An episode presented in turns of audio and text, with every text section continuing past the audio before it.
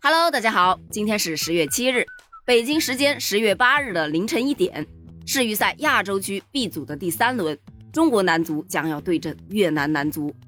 赛前发布会上呢，国足主帅李铁谈到了国足这段时间的备战情况，他表示称，原本呢是计划打三到四场的热身赛来锻炼球员，但由于各种原因，只和叙利亚打了一场。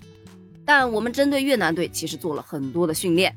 相信我们的体能状态呀，会比打日本和澳大利亚那个时候要好很多。但是否达到了四十强赛的标准呢？还要通过比赛来验证。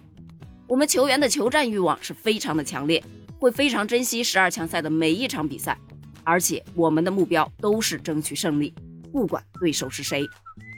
而越南队的主帅朴恒旭也出席了对阵国足的新闻发布会，他谈到中国男足的时候表示称啊。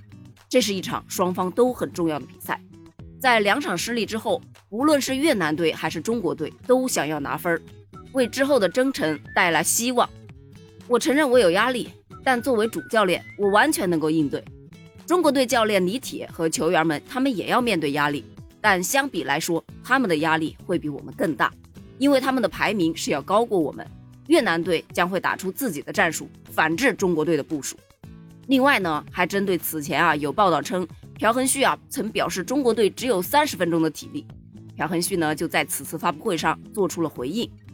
有中国媒体说我说中国球员只有三十分钟的体力，我从来没有这么说过，无论是在正式还是非正式发布会都没有。无论这个做法有多不礼貌，我认为中国媒体这么做只是为了刺激他们的球员，但我是不可以这么说的，更何况我还是他们对手的主教练。